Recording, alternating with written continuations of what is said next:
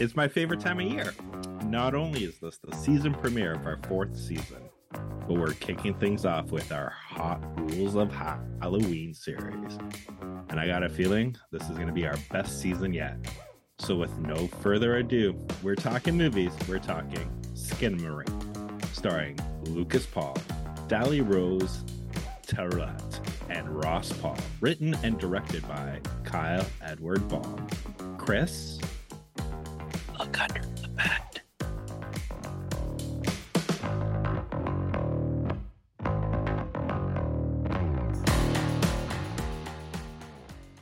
Hey, everybody, and welcome to this week's episode of How'd You Like That Movie? As Scott said, we're going to be talking about the Canadian experimental horror film from 2022, Skinamarink.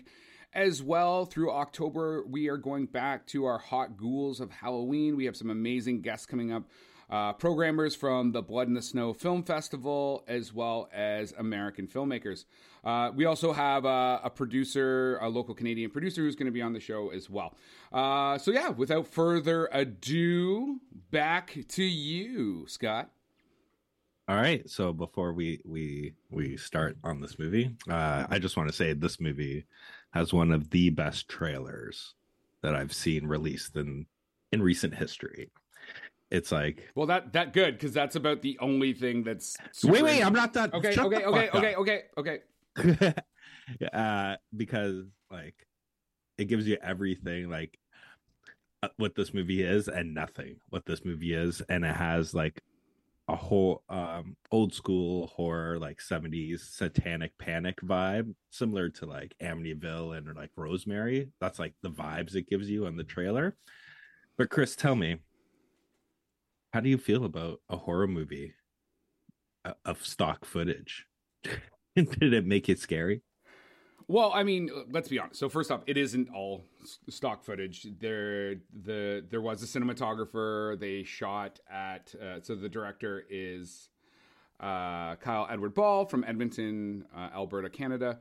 Uh, he had a cinematographer in Jamie McRae, uh, who, it's funny enough, is typically a gaffer and grip. Like this is their first film as a cinematographer. They, they, didn't even come out of the camera department, right? So, um, yes, there is some stock footage. That is actually not even my criticism of this film.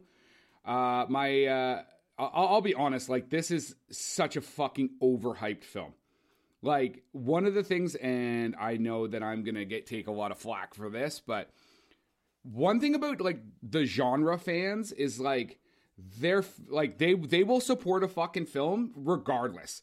Like it is actually one of the reasons why often, uh, especially nowadays, I seem to find that filmmakers, when they're including myself, when we decide that we want to do our first feature, we don't start trying to write like the great drama, you know what I mean, or or, or a rom com or anything that we're like they're going to do action or they're going to do horror or something like that because you're like I can sell it and the fucking fans will be like it's almost like they just respect the the fact that you were willing to go out and try and make them something.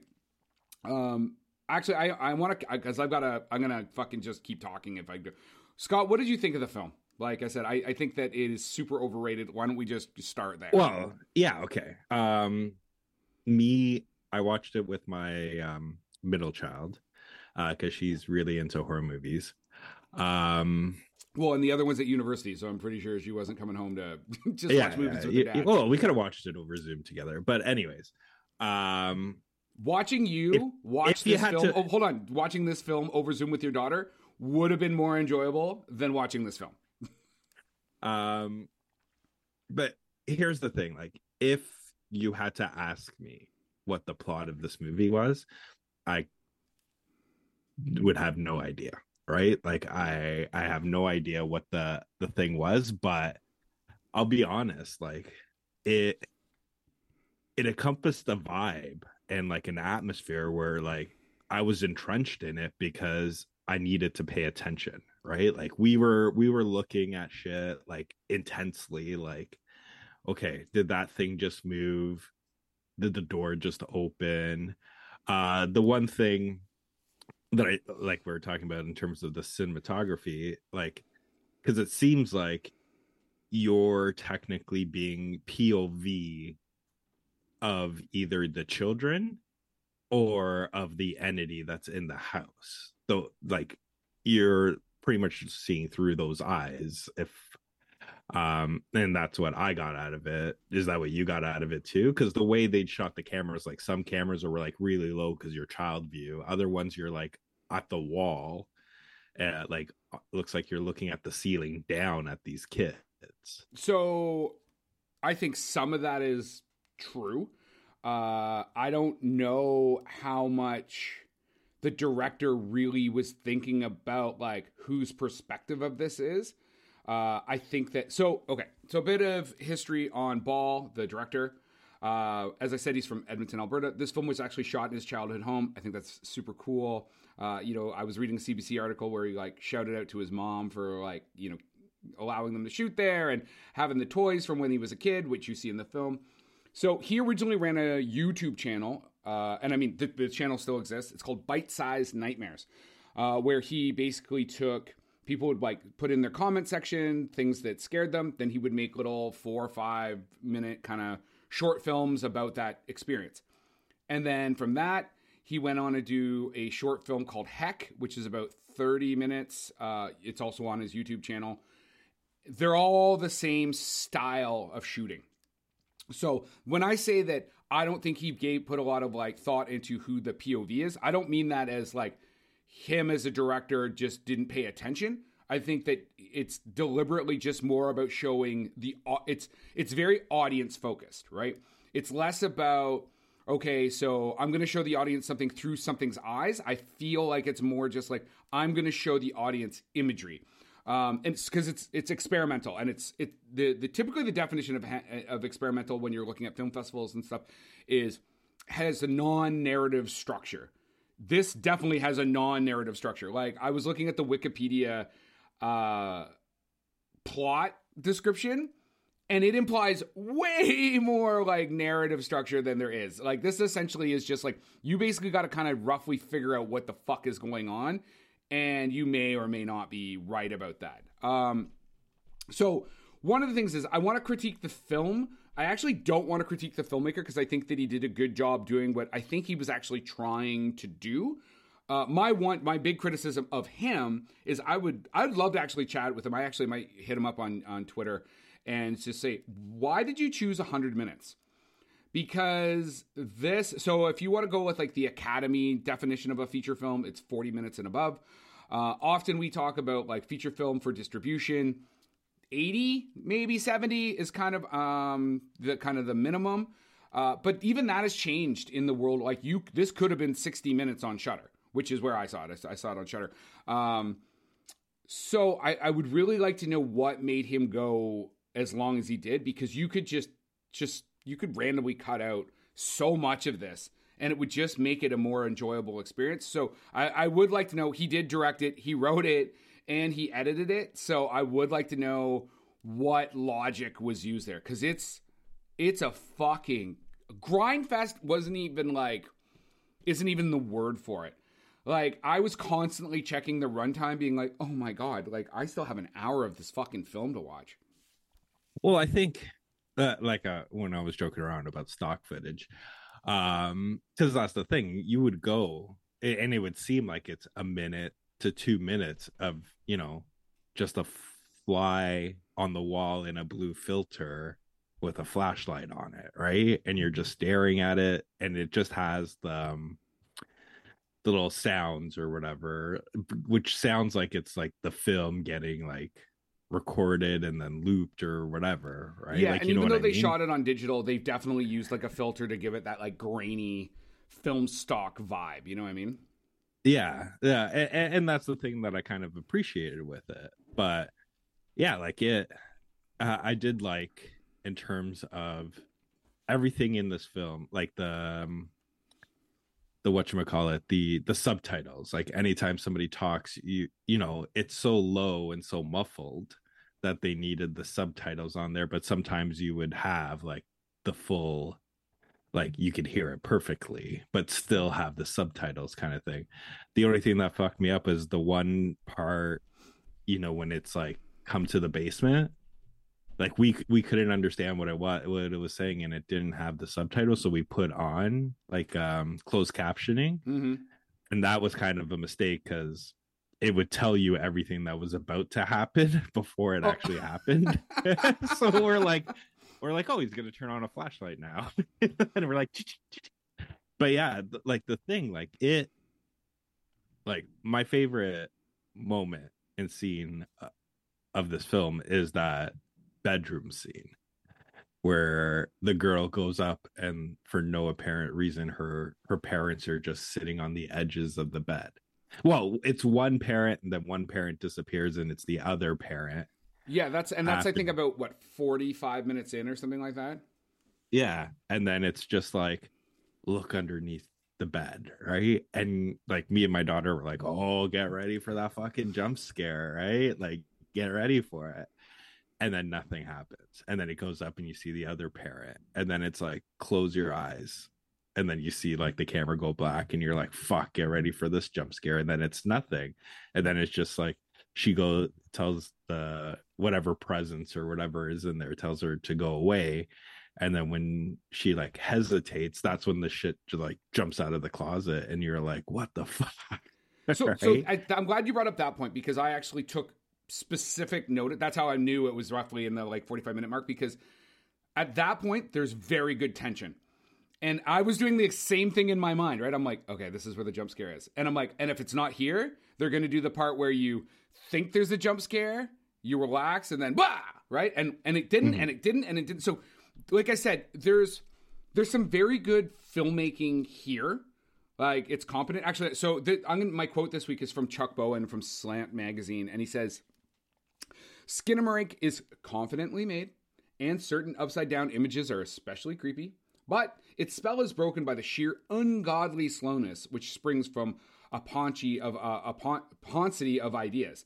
And I get it. Like I agree. I think he's doing good work as a filmmaker you're making a hundred minute fucking experimental film. You, you know where I feel like this would work? If you were at like a cool Halloween party, like a rave or like dance function or something, and this was being like projected on the wall, or in like a haunted house and it's projected on the wall and there's like nine inch nails playing playing behind it. Like get rid of the actual soundtrack and it's just like do do do do do do like hardcore kind of music. Like the imagery in itself is kind of creepy and eerie.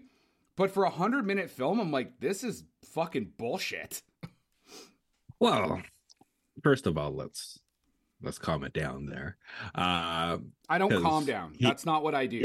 That's i was what gonna I'm say here for. like he he made this for 15 fifteen thousand dollars and it made a million dollars in in cinemas Actually, so, it made two million dollars in cinema. oh even fucking better and not counting how much he probably got for shudder picking it up and the distribution there to to be honest so Oh, and, good on and fucking listen, him. and, and there's hard hard copy releases of this. There's a special edition VHS. There's DVD and fucking Blu-ray, right? So, so we let yeah, let's talk about the let's talk about the the money side of this. So, as an as a film, I do not find it enjoyable. As an example of filmmaking, I think it's interesting.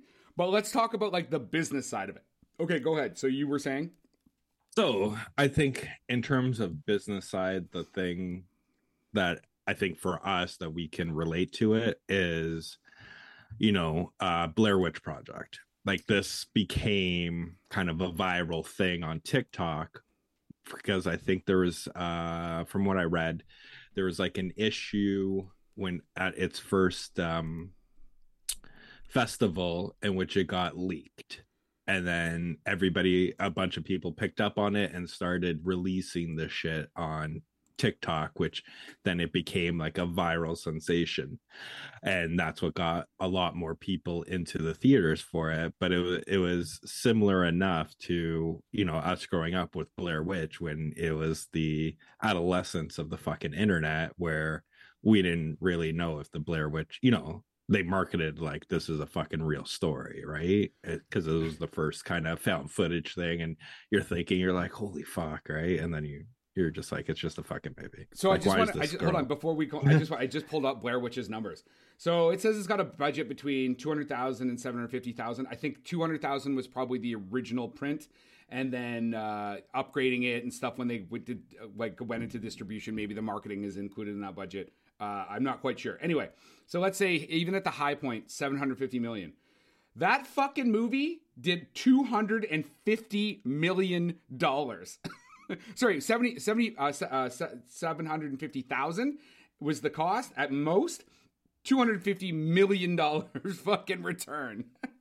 yeah, similar to um, what you call it, paranormal or no, what is it? Paranormal? Yeah, it's paranormal, Blumhouse, activity, right? which was what twenty five thousand, and it made like fucking shit ton of like it was the house that Blum Blumhouse built, but um, but yeah, like I think what like to go back to kind of what you were saying with genre, I think So yeah, Paranormal It- was made for the same thing, roughly uh, fifteen thousand dollars with a two hundred fifty thousand dollar post production budget. This is after it got picked up, and it did roughly two hundred million. Yeah, Yeah, So I think the difference with this one is I don't think it had the extended um theatrical, Well, it's, it's, right? Well, it's not as enjoyable. Like I mean, both Blair Witch and Paranormal Activity are so.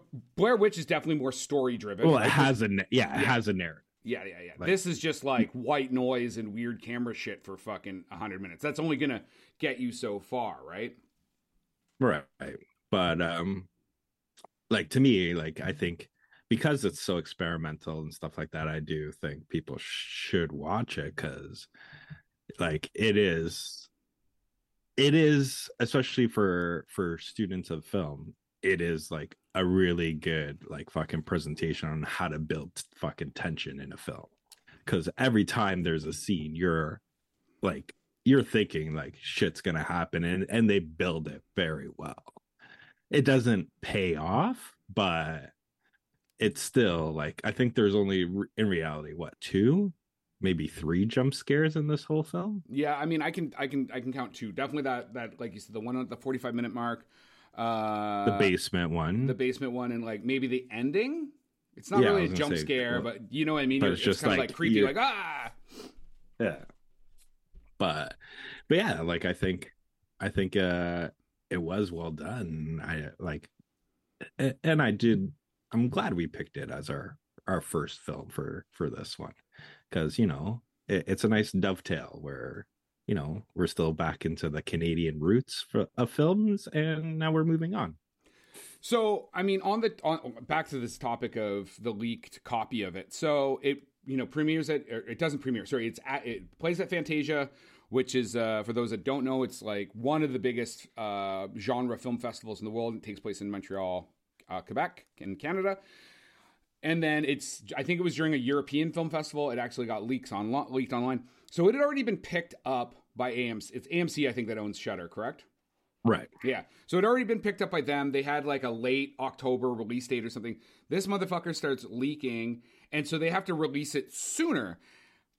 I wonder, even though this wasn't intentional, I I I I, wonder if we would even be talking about this film if that leaked copy had not ended up on the internet and built that momentum. You know what I mean? Because otherwise, mean it would have been AMC like- picks it up, they release it. Like I, I bet you it would not have gotten the theatrical distribution it, it had. Uh, I, I'd actually be wondering if AMC had ever even intended to do a theatrical release prior to its being released online, oh you mean like um direct to streaming. You know what I mean? You know like uh you know like the deadpool like what would we even have a deadpool movie without that little leak whoever leaked that I don't know what you're talking about because I know nothing about Marvel movies because I'm a grown up. okay so you're a fucking come on you're, you're supposed to be like a film historian so the Yeah, the deadpool film, movie, not fucking kids movies. Sure, but go ahead. so you know you know ryan reynolds was trying to get that movie made and you know no go and then they uh test footage of it got released online like just no one knows who it was wink wink and it brought the internet ablaze because everybody loved it right and then that's what got the Deadpool movie made. So was so just because I I have no idea what you're talking about. Was it just Ryan Reynolds in the Deadpool suit doing some like interesting yeah, dialogue? funny shit, and then no funny shit. It, it like the scenes in the movie. It's like him wait like coloring, and then he jumps into a car and beats up a bunch of fucking guys. I think it's like the intro to the movie, if I'm not mistaken. But um, yeah, that's what got it going, right? And I think similar to like Barbenheimer, like using social media and using what you can, especially f- kind of free tools, if you're able to use it and not having a marketing to like marketing machine behind it. If you can get it viral on the internet, you're gonna fucking make money off this oh, shit. 100 right? and in all those situations other than maybe that like you said the Ryan Reynolds thing might have actually been intentional. Barbenheimer like no no one thought that that was going to drive both of these films. I actually just looked it up. I think Barbie is now the 15th highest grossing film.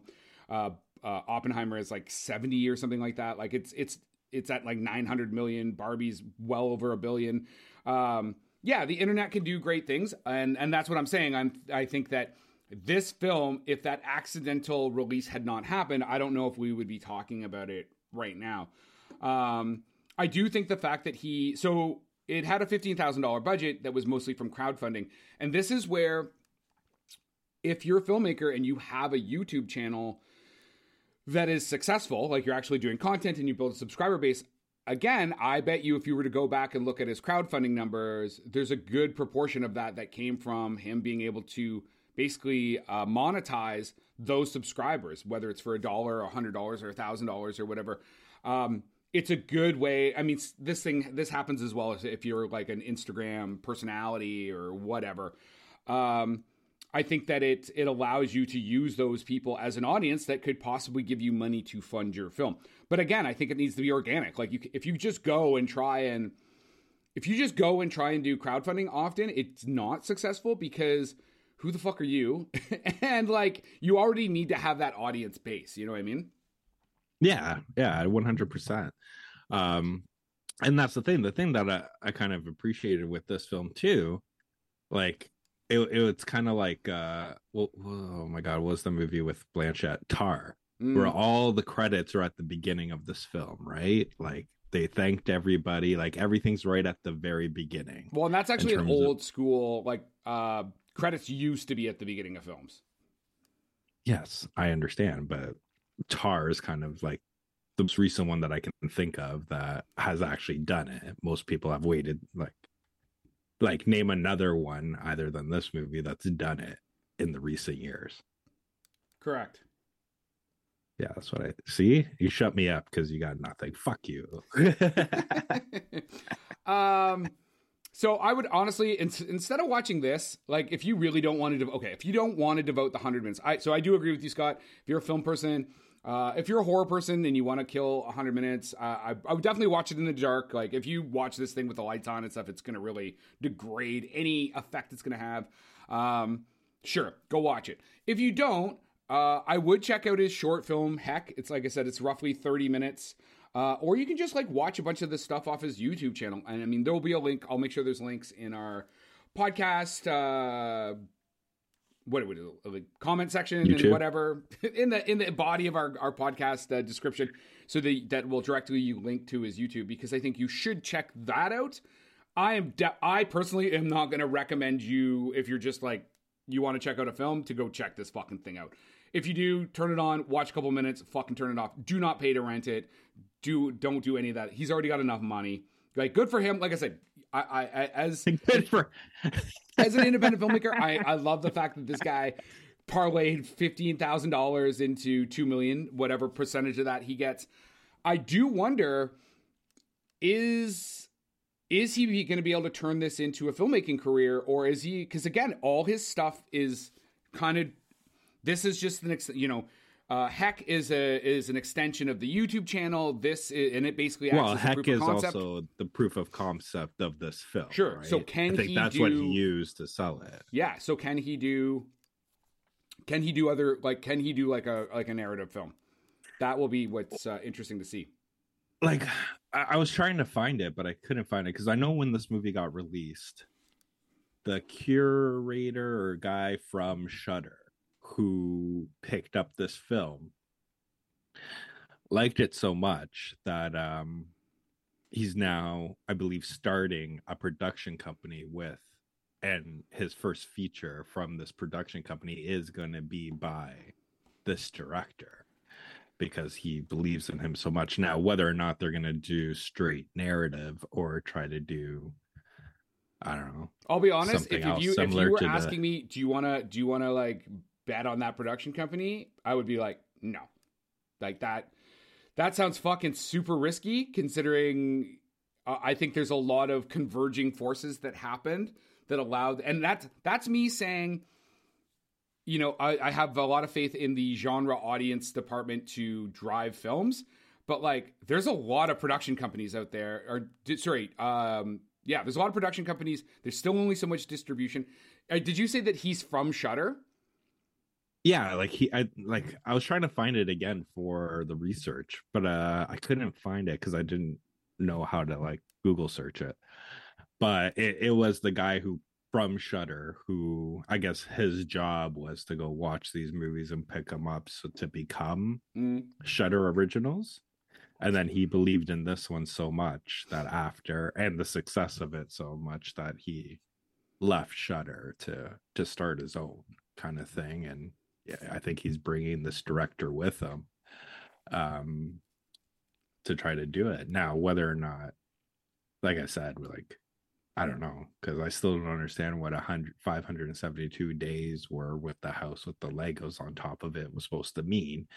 Like if we're just doing 500 of these films i also don't think it's going to be very well but i am going to be interested to see if he can do narrative because he can do fucking tension really really well right so mm, Listen, it's got a 72% from the critics. It has a 44% from the audience on Rotten Tomatoes.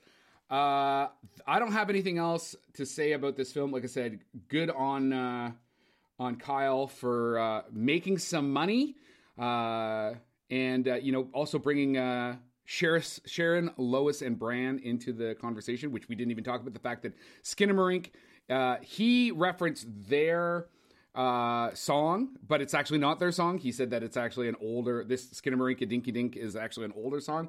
Uh, it is kind of a fucking creepy song when you think about it. Just like the, it's it's yeah, it's got a vibe.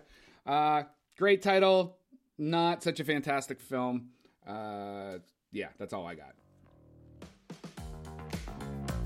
And that is our wrap for the day. Please like and subscribe to this podcast. Tell your friends.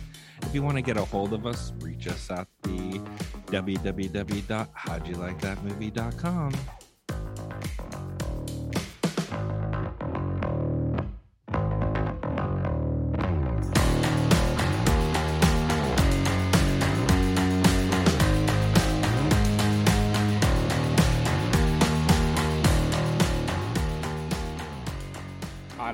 checked right the fuck out. And I, like I said, I turned the lights off. I put my phone down. I really, really, I, I, don't try at a lot of things. I definitely tried at this. Uh, the idea of like, okay, give it the space it needs to do what it's supposed to do is overrated. Fucking overrated. but i'll give this the like i am never gonna fucking look at a toy phone with eyes ever the fuck again because they made that shit 100% creepy Production by Rod Shaver, Vader Monkey Productions.